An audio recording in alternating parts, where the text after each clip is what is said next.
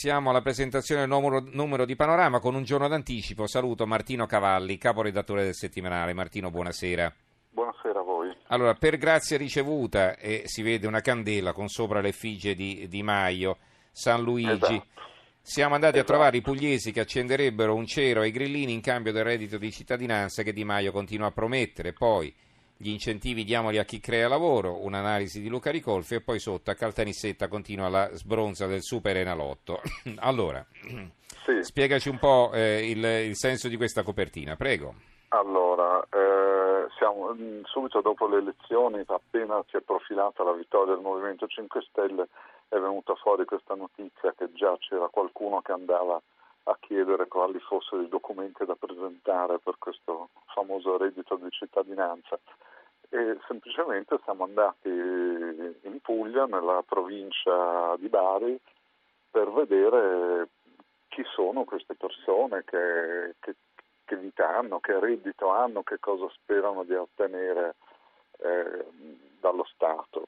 E abbiamo trovato le situazioni effettivamente molto diverse, ehm, alcune di reale necessità economica, eh, di, di, di disagio sociale pesante che meriterebbero sicuramente un aiuto pubblico che non c'è, e altri casi invece di persone che semplicemente vorrebbero diciamo in parole povere, vorrebbero campare un po' più comodamente di quello che riescono a fare eh, fino ad oggi. Eh, in particolare mh, ci sono degli studenti universitari che sostanzialmente vorrebbero con questo reddito di cittadinanza integrare la paghetta o paga mh, più sostanziosa che ricevono dei genitori e magari pagarsi qualche vacanza d'estate, quindi motivazioni le più varie. Mhm. Ehm, l'analisi di Luca Ricolfi è um, invece una proposta che per creare effettivamente lavoro nel mezzogiorno, che poi è il problema di fondo naturalmente, perché se c'è lavoro non c'è bisogno di un reddito di cittadinanza, mentre il terzo pezzo è più scherzoso, eh, a Caltanissetta sappiamo che è stato vinto il, i 130 milioni di euro del Super Enalotto, Mhm. fortunatissimo ancora non si sa chi è, forse non si saprà Non mai. sapremo mai. eh. E lui il problema del reddito di cittadinanza Non ce l'ha di sicuro. eh. sicuramente. Mhm. Eh, eh, Caltanissetta è, è tra l'altro una delle ultimissime province italiane in termini di reddito, quindi Mhm. è molto probabile che Potrebbe darlo lui il reddito di cittadinanza per un anno a tutti i bisognosi di Caltanissetta, potrebbe sicuramente Mm. sostenere la spesa perché 130 milioni sono veramente tanti. Mhm. Allora, quali sono gli altri servizi che ci vuoi segnalare su questo numero?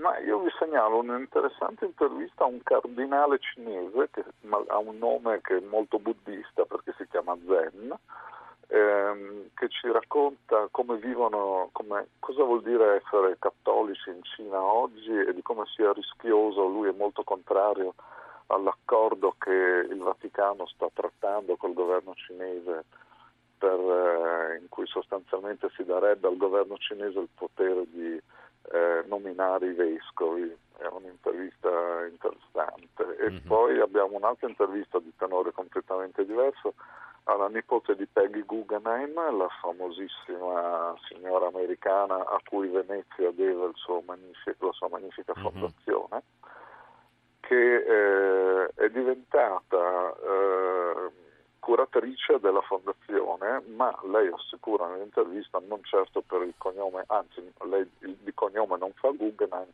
dice di aver partecipato a un bando come altri candidati e di aver vinto lei e racconta come questa straordinaria collezione d'arte è stata messa insieme dai suoi nonni. Benissimo. Eh, abbiamo per chiudere, mm, un'altra... Scusa? No, dico per chiudere un'altra cosa.